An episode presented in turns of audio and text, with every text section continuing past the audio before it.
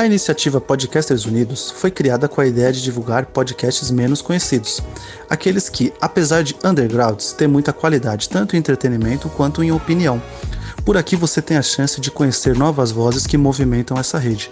Então entre lá no nosso Instagram, o arroba Podcasters Unidos, é só escolher e dar o play.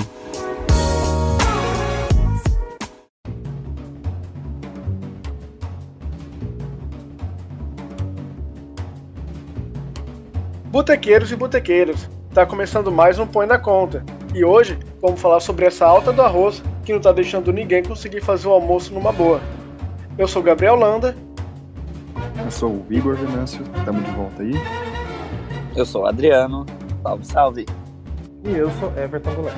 Como a gente começa geralmente as conversas de que a pessoa talvez não tenha, não tenha ouvido a notícia, tá todo mundo super inteirado do assunto, até porque você vai no mercado e percebe essa diferença nos preços. Fui no mercado agora há pouco, na, na rede atacadista aqui da minha cidade, e, e, comprei arroz, feijão, e realmente os itens da, da cesta básica estão bem mais caros. Bem mais caros? O dobro. Mais. Semana passada eu tava comprando arroz a 10, hoje eu comprei arroz a 20. Ah, para você ter ideia, aqui no Mato Grosso do Sul, o arroz que a gente costumava comprar era na média de 15 reais, por aí. Hoje no mercado ele tava 25. 25,90. Nossa é. senhora, misericórdia. O arroz subiu em média 19% no Brasil inteiro. Então, assim, é claro que em alguns lugares tem uma subida perceptível de até 30%. Mas, assim, 50 a média... no caso aqui. É, uhum. Em São Paulo, né?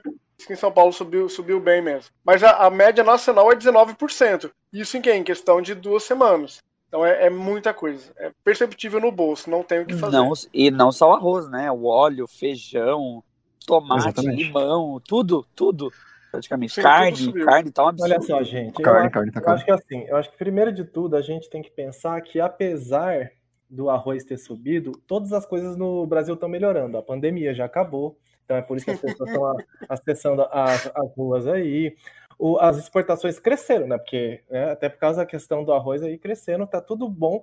Não teve nenhum investidor no Brasil que se ferrou com os investimentos aqui no Brasil, tá tudo uma maravilha. Então acho que a gente não precisa ficar focando só nesse negativo, que é o arroz. Então, a subida do arroz, a... porque tudo o resto tá bom.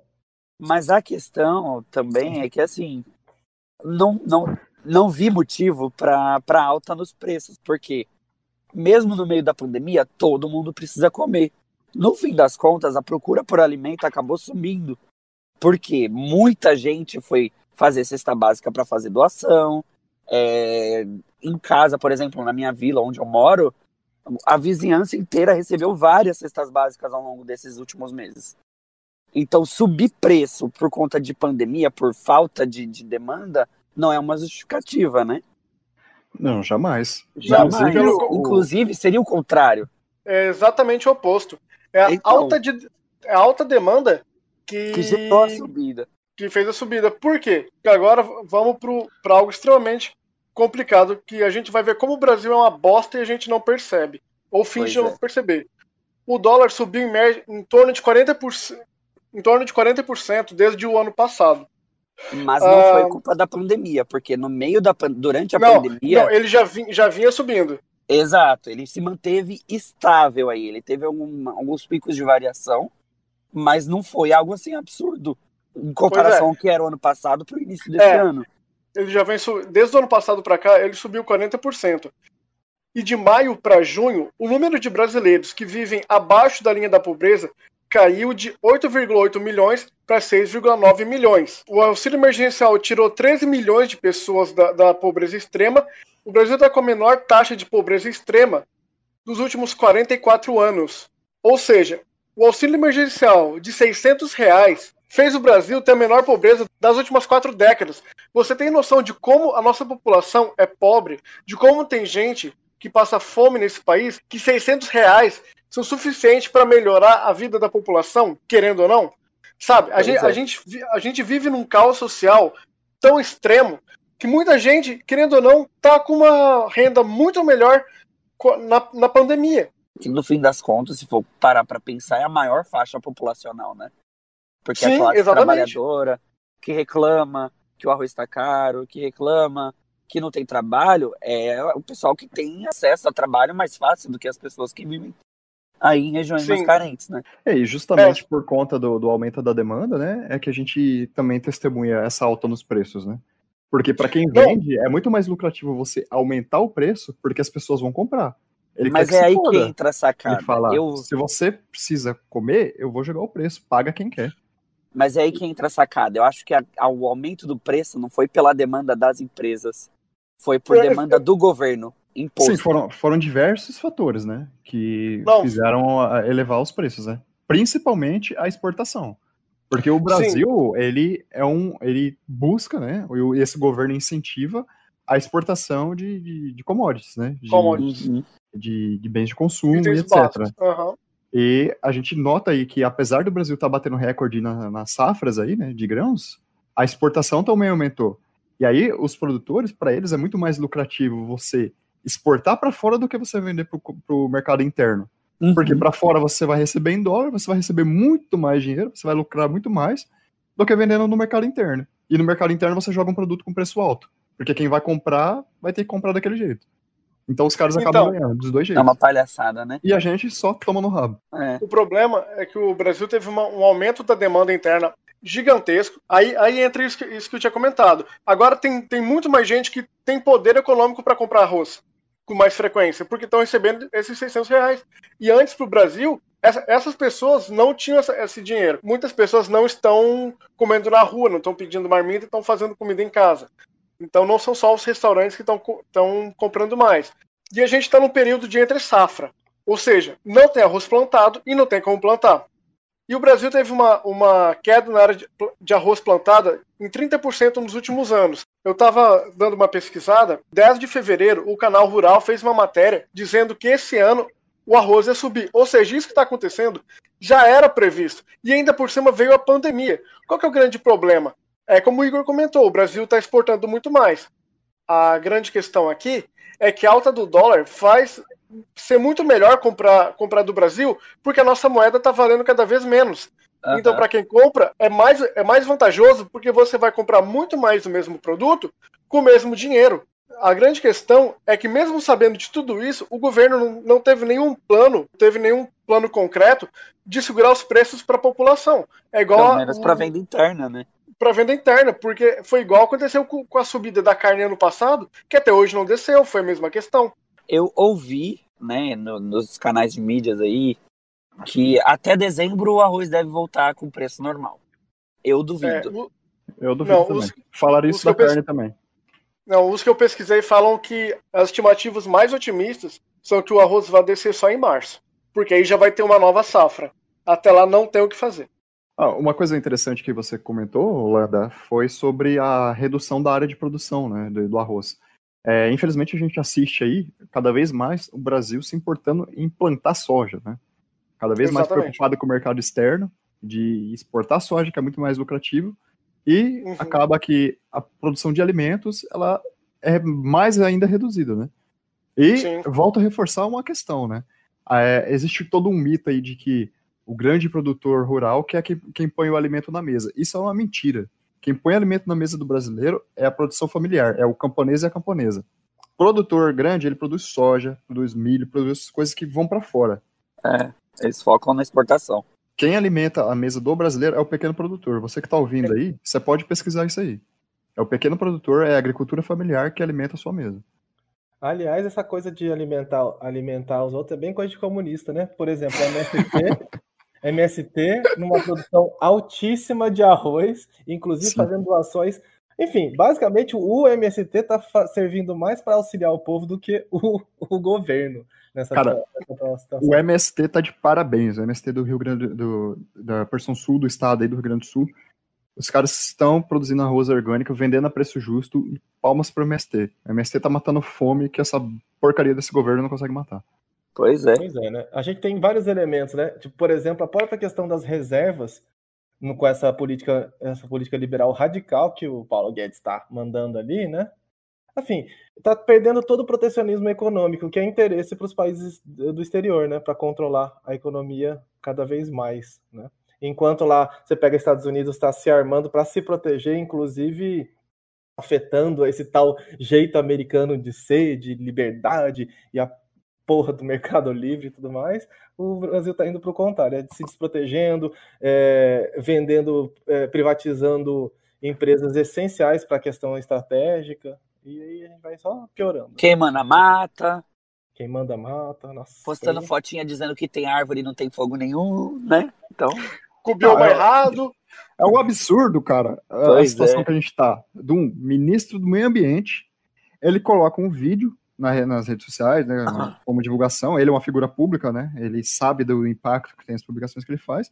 De um animal que é de um bioma que não é o amazônico, né? Se não me engano, da Mata, Mata Atlântica, Atlântica, né? Que é uhum. o Dourado para dizer que não tem fogo na Amazônia. É um absurdo, cara. É um, é um absurdo. absurdo. Daqui a pouco eles vão estar falando que a NASA é comunista também, que a NASA é parte do, do, de um plano maquiavélico para derrubar o governo Bolsonaro. Porque ah, a própria é NASA é... evidenciou, através de imagem de satélite, os focos de incêndio que estão acontecendo no Brasil. Não, e o, o Brasil estava vendo de investir não sei quantos milhões para conseguir um satélite para observar as matas queimadas. E todo mundo questionou, tá, mas isso já é feito. Não tem para que investir nisso de novo, sabe? Já, esse papel já é feito por outros órgãos, sabe? Até órgãos internacionais ajudam o Brasil nessa questão. Para que, que você é. quer soltar um satélite só para jogar dinheiro fora? É, dinheiro fora eles sabem jogar bem. Por exemplo, aquele porta-aviões que ele comprou sem necessidade nenhuma. A, a, a, lá no começo da gestão dele. Hum, eu, eu lembrei, lembrei. É, eles sabem muito bem. Na verdade, é assim, é assim para mim, eu vou bater na tecla que eu tenho batido desde os primeiros podcasts que a gente tem falado aqui, que é o governo Bolsonaro, especialmente a ala executiva, né, da linha executiva, ela é baseada em imagem. Não interessa o resultado real. Se o controle uhum. da imagem, da percepção das pessoas da imagem do governo e da realidade for bem feito, tanto faz. Por exemplo, aquela fatídica reunião que dos ministros lá, aquela reunião maravilhosa. Que, em que o, o Salles pegou e falou para passar a boiada, em, já que as pessoas estavam atentas à pandemia. Focadas à pandemia. É. Ridículo. Seja, é pura imagem, é pura imagem, é manipulação de percepção da realidade no, da, da, pior forma possível, se utilizando as estratagemas mais vilanescos que existem. Outro fator aí que os especialistas dizem, né, que contribuem para alta do, do arroz, que eu lembrei aqui, que acho que é importante a gente falar para quem está ouvindo, é que países que historicamente produziam mais arroz, né, que conseguiam é, dar oferta para a demanda mundial, que é a China e a Índia, tiveram redução na sua produção também, né? Sim. Devido à pandemia. Porque, como a gente sabe, né, a pandemia começou na, na Ásia, né? A China e a, a China é um país da Ásia.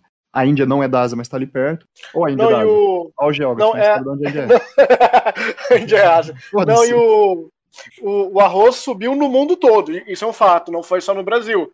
Mais ou menos pela, pelos mesmos motivos, né? Mas a questão é que o Brasil não está não tá tendo nenhuma política de conseguir segurar os preços para deixar esse arroz acessível para a população, né? E, e, é um item básico do, do Brasil, porque aí vai chegar uma, uma coisa que eu estava querendo falar já, já tem um tempo, que é o seguinte: qual foi o grande projeto de governo para alta do arroz? Foi Bolsonaro pedir patriotismo dos donos de mercado para baixar os preços. Gente, maravilhoso, maravilhoso. Cara, como que, como que o dono de um mercado, que, sabe, ele, ele ganha com isso? Se ele baixar o preço, ele vai ter prejuízo.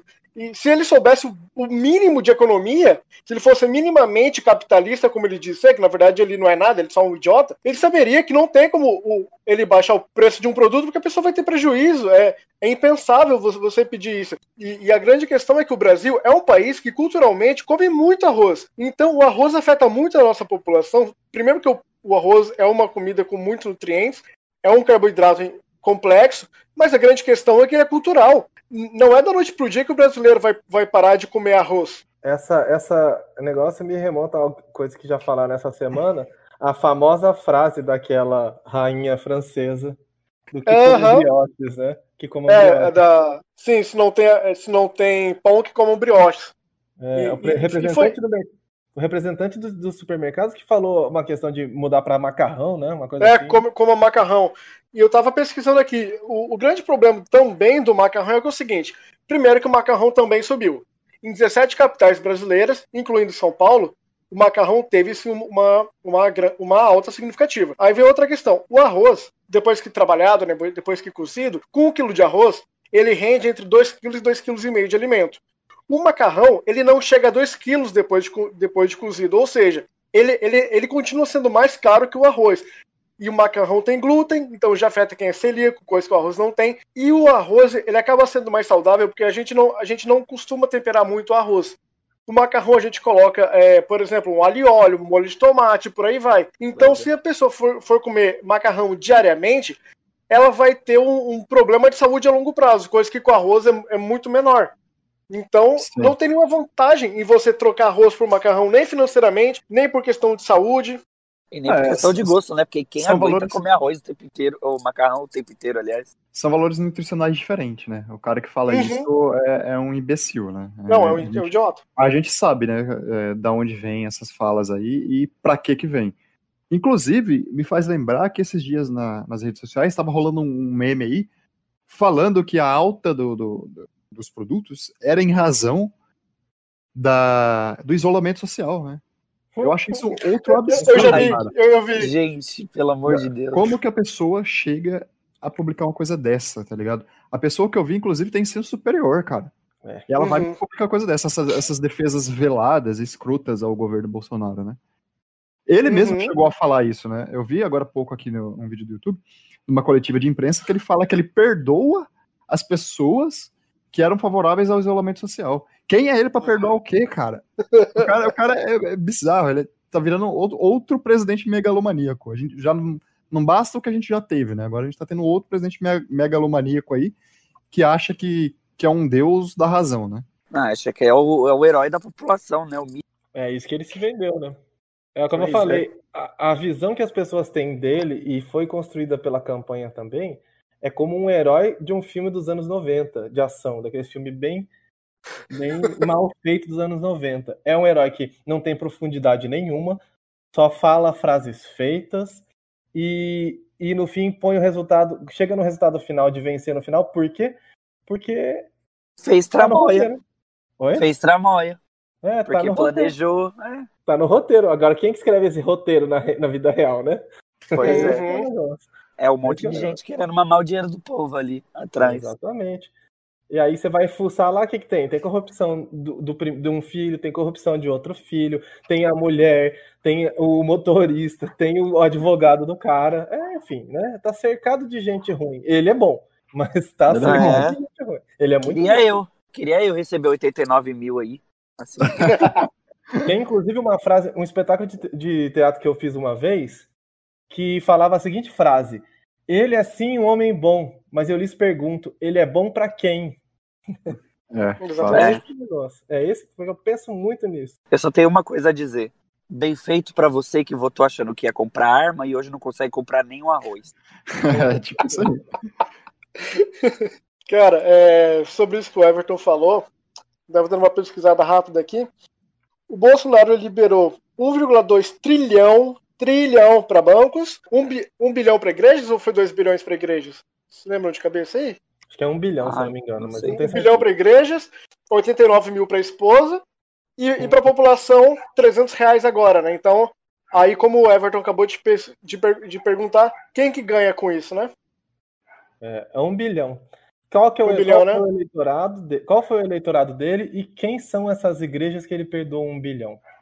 Claro. Então, isso a dizer. Né? E quais são os apoiadores políticos que têm relação com essas igrejas? É, é simples fazer essa, essa, essa ligação. Né? Não precisa ser um Sherlock Holmes. um Sherlock Holmes. Sherlock Holmes. É só rindo mesmo, né? Porque é. senão a gente entra em desespero. Não, e como o Everton bem tinha trazido a frase da supostamente dita pela Maria Antonieta, né, que não, não tem uma comprovação histórica disso, mas realmente é um boato que vem desde então, do se não tem pão que comam brioches, é o mesmo pensamento, né? Você vê que a pessoa não tem nenhuma noção, não tem nenhum conhecimento sobre a população dela, para chegar e falar um negócio desses. Ou seja, ah, não tem pão, come brioche. Pô, você não tem noção do que o seu povo está passando, é a mesma coisa. Ah, compra macarrão. Pô, aqui em um podcast rápido, a gente já trouxe vários dados que mostram que não compensa comprar macarrão. Aí vem um cara que é o presidente da, do, do órgão, que em teoria é especialista nesse assunto, e manda uma frase dessas. Pô, você vê que tipo, não, não tem nenhuma preocupação real com o povo, né? É, é só para dizer que fez. É, eu digo o seguinte: esse, esse cara, com esse discurso, com essa frase, primeiro, vamos lá naquele raciocínio. A quem beneficia essa frase? A quem beneficia as pessoas aceitarem essa frase? Então, aí a pergunta fica para mim: de quem ele está do lado? De quem ele está? Quem ele está defendendo com essa frase, né? Sim, sim. Então, isso é claro, né? Mas aí também dá para perceber como o, o governo não tem planos econômicos sérios. Como os projetos do Paulo Guedes, eles não se sustentam no mundo real, né? Porque assim como Sim. subiu a carne, como sobe o dólar, tá subindo arroz, e você não vê nenhum projeto concreto sendo feito sobre isso. Nunca tiveram, né? É, o projeto é. O Bolsonaro apresentava nos debates durante a corrida presidencial. Gás a 35 reais. E o que, que eles cumpriram do que foi feito de promessa de campanha, né? Gás a 80. Quase nada. É, o Igor perguntou quais projetos eles prometiam em campanha, né? Uhum. O projeto que ele prometia era gás a 35 reais. O que eles cumpriram foi gás a 80. Isso aí é um absurdo. É. Eu prometi mudar tudo isso daí eu mudei pra pior. É. Ia acabar a mamata, né? Acabou, foi porra nenhuma. Acabou. Inclusive com essa ah. porcaria dessa reforma que eles estão apresentando aí, quem deveria, na real, ter corte em tanto benefício que tem, continua com os mesmos privilégios. E na verdade, o Paulo Guedes defendeu. Juiz. Na ele verdade, justificou, né? defendeu. Ele falou assim que os caras que estão no topo ganham pouco, segundo ah. as atribuições deles. É, e ele é... acha que 600 reais para a população é muito? 300 é muito? Se não dá nem para comprar arroz mais? Eu, eu, achei bacana que teve uns especialistas falando, né? Não, mas a população agora tem dinheiro, dá para comprar o arroz. Proporcionalmente não, não pesou muito. Cara, se a pessoa só ganha 600 reais, ela só vai gastar em comida. Ela vai ter que gastar em comida básica. Você não acha que a pessoa vai sair comprando um celular de última geração? Então, se sobe, se sobe o preço de um item básico, é óbvio que isso vai pesar no bolso dessa pessoa. Mano, o que, que você faz com 600 reais? Não, não faz nada, cara. Que que Na minha faz? casa não dá nem pra comprar do mês. Olha, eu fico sempre pensando assim: todos os argumentos da política ideológica liberal são falhos. Todos. Os países que são um sucesso são um sucesso por causa do imperialismo, por causa do, da, da, do roubo das riquezas das colônias. É, a questão do mercado livre é uma bobagem. Nós estamos aí, ó, isso é mercado livre. Vai subir o preço por causa, porque os caras preferem vender para fora. É, é, tão, é tão hipócrita que que, que os caras fizeram? modificaram os projetos que claramente não são liberais, renda, renda, é, renda família, Bolsa Família, o Minha Casa Minha Vida, essas outras coisas, modificaram o nome ali para tomar para si. Eles são claramente não não liberais, né? São claramente. A gente pode até discutir outras leis que eu acho até interessante que podem ter uma raiz no liberalismo, mas esses aí não são. Né? é, também não são comunistas, né? Vamos, vamos, vamos não são comunistas. É, e assim, isso para mim assim, eles vão, eles alteraram para tomar para si, e mas eles continuam, eles não defendem, eles não não, não usam demais esse negócio para não colar neles, tipo assim, a, a, hipocrisia de liberalismo e tudo mais, né? Essa coisa toda. Eu não, eu não tô me explicando direito, vou te explicar de novo. O que eu tô querendo dizer é, eu não acho ruins os projetos, eu acho bons projetos mas essas pessoas estão roubando projetos que são claramente contra a ideologia que eles dizem defender, do liberalismo, do mercado livre, da livre iniciativa privada, etc. Né? Isso tudo. É, isso é que estabelece um nível mínimo para a sociedade, um mínimo de, de, de, de, de um marco civilizatório, vamos dizer assim.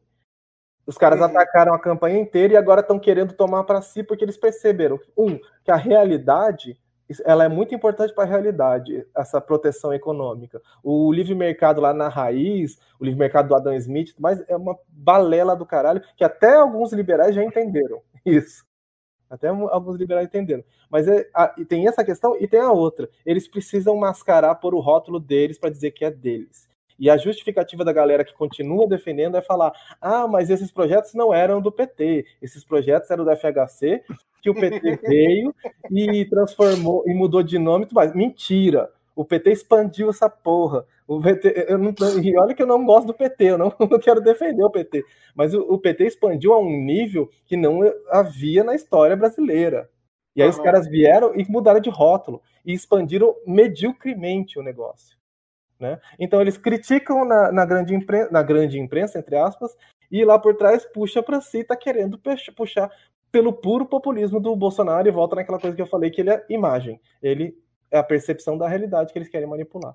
E é exatamente isso que vai acontecer. Como o Landa falou, é, em 44 anos é a melhor, menor taxa de, de, da população abaixo da linha da pobreza. Você acha que isso não vai entrar na campanha? Sim, com certeza. Com certeza. Então, vai entrar como mérito ainda. Uhum. É complicado. É aquele negócio. É o problema do terceiro fator. Que é o seguinte: quando aumenta o número de, de, protetor, de venda de protetor solar, aumenta o número de mordidas de, tubar, de ataque de tubarão. Isso quer dizer que se você passar protetor solar, você vai ser atacado por um tubarão? Não. É que tem a terceira variável que é a seguinte: as pessoas estão indo para a praia, então elas vão comprar protetor, protetor solar. Em algum momento, elas vão ter um contato muito mais provável com o tubarão do que se elas não estivessem na praia. Então, é a mesma coisa. Beleza ele tirou, ele tirou a galera da linha da pobreza. Mas olha tudo que está acontecendo ao redor, saca? Então é óbvio que ele vai usar isso ao, a favor dele, mas é só você colocar a cabeça para funcionar que você vai ver que não tem nada a ver uma coisa com a outra. Ah, mas essa questão, as pessoas não colocam a cabeça para funcionar. Uhum, esse é o grande problema. Quando chegar na campanha, ninguém vai lembrar que o arroz estava 20, 25 reais. Não. Que mas, o óleo estava 8 isso também é sazonal, né? É meio. Eu acho meio estranho quando a gente pensa em tirou da, da linha da pobreza, porque, na verdade, isso não liberta a pessoa, né? Ela fica refém desse auxílio, e quando acabar o auxílio, o que ela vai fazer? Já não, é, ficar que... sem pagar o aluguel.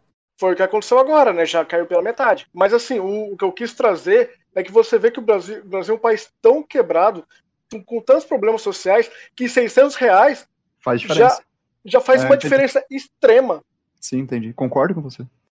Pois é, né? É quanto, que sequência de incompetências ainda a gente vai ter que enfrentar com esse governo, esse governinho que está aí e que a única coisa que tem como ferramenta é a sua própria exposição, né? É lamentável. Por que, que ele não libera 89 mil para cada, cada pessoa da população? Pois é. Redistribuição de renda é o primeiro passo para uma, uma, sociedade equilibrada de hoje em dia. Né? Redistribuição de renda. De qualquer forma, isso vai ser visto eternamente como comunismo e nunca vai interessar para as pessoas que estão no poder. Seja uhum. se elas vestem camisa azul ou seja se elas vestem camisa vermelha. É porque quem tem mais sempre quer mais, né? É, é verdade. Já dizia as meninas do bom xibom xibom. O cima sobe e o de baixo desce. Pois é. Essa música não é daquele que não? Eu jurava que era daquele que. Bom Chibom. Qual que era? Eu nem lembro as meninas. mais. As meninas. As meninas. As meninas. É. É, vivendo e aprendendo. Cara, o. Eu não sei se eu tô muito equivocado, mas falando desses projetos feitos nas coxas, o Minha Casa Minha Vida virou Casa Verde Amarela, né? Foi. Uhum. Cara, eu morava em uma cidade em que intercalava governo do PT e do PSDB, uma cidade de 12 mil habitantes. E é, era absurdo que a primeira coisa que, por exemplo, o PT fazia quando ganhava era pintar a prefeitura de vermelho. A primeira coisa que o PSDB fazia quando ganhava a, eleição era pintar a prefeitura de azul. É, é, juro, você chegava lá dia 2 de janeiro, a prefeitura estava tava com outra cor. E, então, esse negócio, Minha Casa Minha Vida, virar o Casa Verde Amarela, para mim é a mesma coisa você pegou o mesmo projeto e mudou o nome para dizer que é teu, para dizer Mas que é. você mudou a, a, a ideia dele, né? Mas é, isso aí, cara, essas estratégias. Olha, tem uma frase que eu gosto, e inclusive ela é bíblica, que fala que não há nada de novo debaixo do sol. Todas essas estratégias, tudo isso que a gente está vendo, dentro de certos limites, é claro, né? Não estou dizendo que a vida é igual, etc. Eu digo em termos de fundamentos, de, de princípios, etc. Todas essas coisas já aconteceram, já foram usadas. Tudo tudo isso de alguma forma. Né? A gente muda as cascas. É, é, o, o, presidente Vargas fez coisas similares, etc. Né? Mas existe um certo limite. Né? O que eu falei, que, é, pelo bem ou pelo mal, o PT ele criou o projeto expandiu muito. Agora a galera vai falando, ah, que fica falando, ah, mas ele fez a mesma coisa. Não fez a mesma coisa. Em termos de volume, não é a mesma coisa. Faz muita diferença a produção de faculdades, etc. Faz muita diferença de você pegar um negócio, mudar um nome e acrescentar. Tipo, tem lá num campo de, vamos dizer assim, 100 coisas, você acrescenta uma e muda o nome, e uma coisa de você ter lá um campo de ter cinco coisas, você acrescenta 95 e aí você muda o nome. Pô, se a pessoa não entende essa diferença de que fazer bastante é diferente de fazer quase nada e mudar o nome do projeto, é, fica difícil, né? É importante uma questão que você tocou aí, isso no, na relação das universidades públicas, né? Porque o projeto do governo Bolsonaro é totalmente contrário do que foi o governo Lula, né? O Nossa, projeto do governo Bolsonaro é de sucateamento do ensino público. Total. Principalmente do ensino superior. Mas a gente sabe que ele tem como aliados o, a, as, as instituições privadas. Ah, né, privado. Mas isso acho que dá papo para um próximo podcast. dá, dá é. também. É, é a mesma coisa que eu fiz na minha recomendação cultural do episódio passado. Você sempre se questionar quem que ganha com isso. Quem que ganha com as universidades saírem quebradas?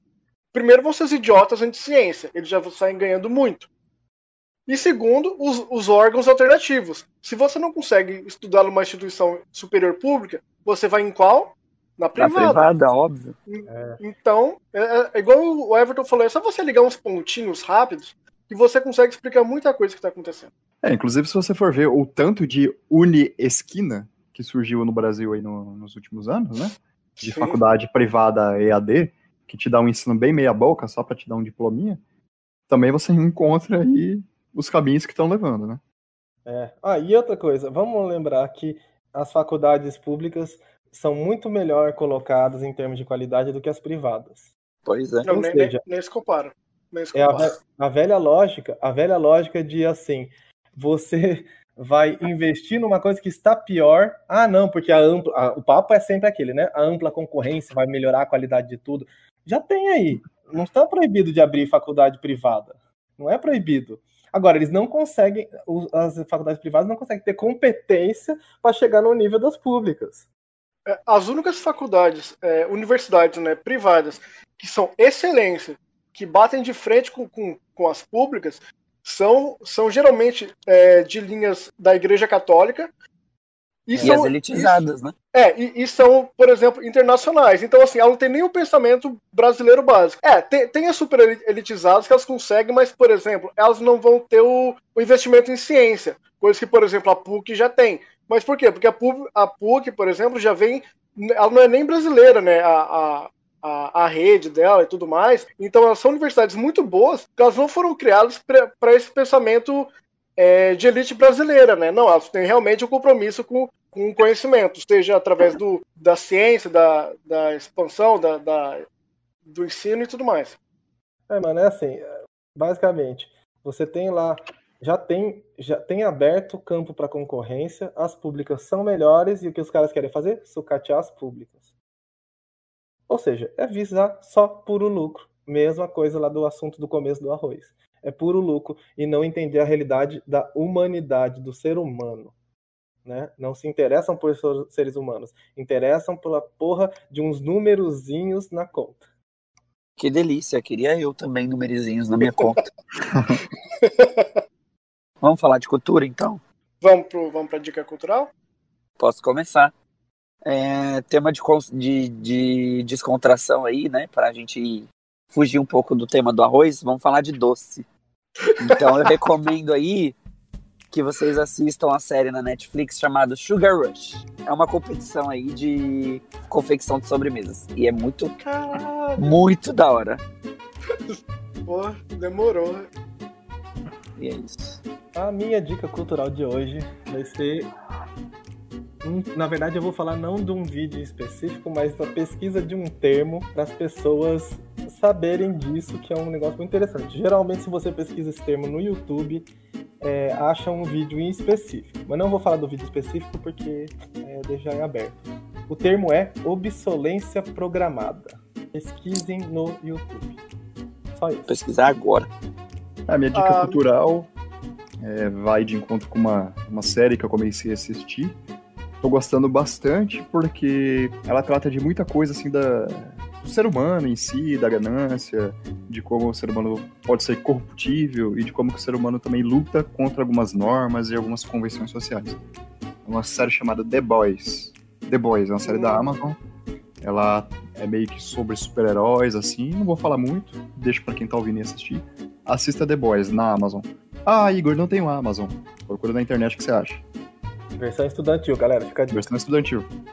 A minha dica cultural é o filme da Netflix, Rede de Ódio, que ele saiu acho que agora, tem pouquíssimo tempo, que ele mostra como se constrói um, um discurso de ódio e mais ou menos isso que a gente estava conversando. O, o, rapaz é contratado por uma agência de marketing meio fraudulenta, totalmente fraudulenta, que ela tem como objetivo destruir o candidato alheio.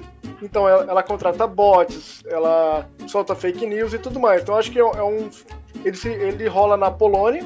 Então eu acho que é um filme muito bom para isso que a gente que a gente tem visto. É, eu acho que vale a pena. Ah, e uma informação. Tudo que a gente comenta na Dica Cultural não é pago. Aqui é tudo. A gente não tá fazendo merchan para ninguém, é tudo dica própria mesmo. Se um dia a gente chegar a receber para para falar de alguma coisa, vai estar em outro quadro. Dica cultural é, é tudo dica pessoal mesmo. Netflix é, me nota, inclusive. É. Se a Netflix, a Amazon quiser patrocinar a gente aí pra gente fazer propaganda. Opa, tá, tá aí. Uh, eu vivo é, fazendo indicação do Globo Play, né? Então eu até pensei, pô, será que a galera acha que eu tô, sei lá, ganhando da Globo? Queria estar, queria estar, mas não tô. Isso é tudo, pessoal. Não, isso, isso é de outro programa. Você tá esquecendo, você tá esquecendo que a gente tem que pôr na conta de alguém. tem que pôr na conta de alguém, isso aí. Então, quem é que vai pagar a conta essa semana? Eu, o arroz. Eu, eu vou colocar, eu colocaria a conta nas pessoas que fingem que o governo está certo, sabendo que ele não está certo, mas que são teimosos para não dar o braço a torcer. Eu colocaria a conta nessa, nessa galera aí. Eu concordo. Eu Você coloco... que defende o governo Bolsonaro, achando que tá tudo bem, que tá tudo legal, que a gente tá avançando, você paga a conta, mano. E é isso aí. Exatamente. A, a conta é sua, galera. E novamente achou que ia comprar arma e não consegue comprar roupa. é, essa é muito boa. A, a, galera tem, tem nome sujo por causa da. por parcelar roupa e acha que vai conseguir comprar arma, né? É, é, é. exato. Agora vai ter que defender a casa de, de, de ladrão com um saco de arroz. Tacar o arroz do bandido. Verdade. Verdade, vai ter que ser o jeito, né? Vai ter que ou, um ou... pra guardar o arroz, né? É, ou, ou fica. Exatamente. Mas então, valeu, galera. Não, né? O ladrão pode pegar o arroz e ir embora pra casa. Não, é. o ladrão, é o ladrão sai é. ganhando. É lucrativo. Não roubem a é casa de ninguém. Não estamos incentivando o roubo de ninguém. Falar nisso, há um tempo atrás, até viralizou um vídeo do cara, na época do feijão. Lembra quando o feijão tava 10 reais? Aham. Uhum viralizou um vídeo de um cara que andava de moto e ele tava com um pacote pendurado atrás, né, na garupa. E aí os caras roubavam ele, ia atrás dele, ele fugia, fugia, fugia. No fim das contas, parava ele pra roubar o feijão que tava na garupa. Caralho. Caralho. É muito Sério bom isso? esse vídeo. Aham. Uhum. Caralho. Valeu, galera. Ficamos por aqui.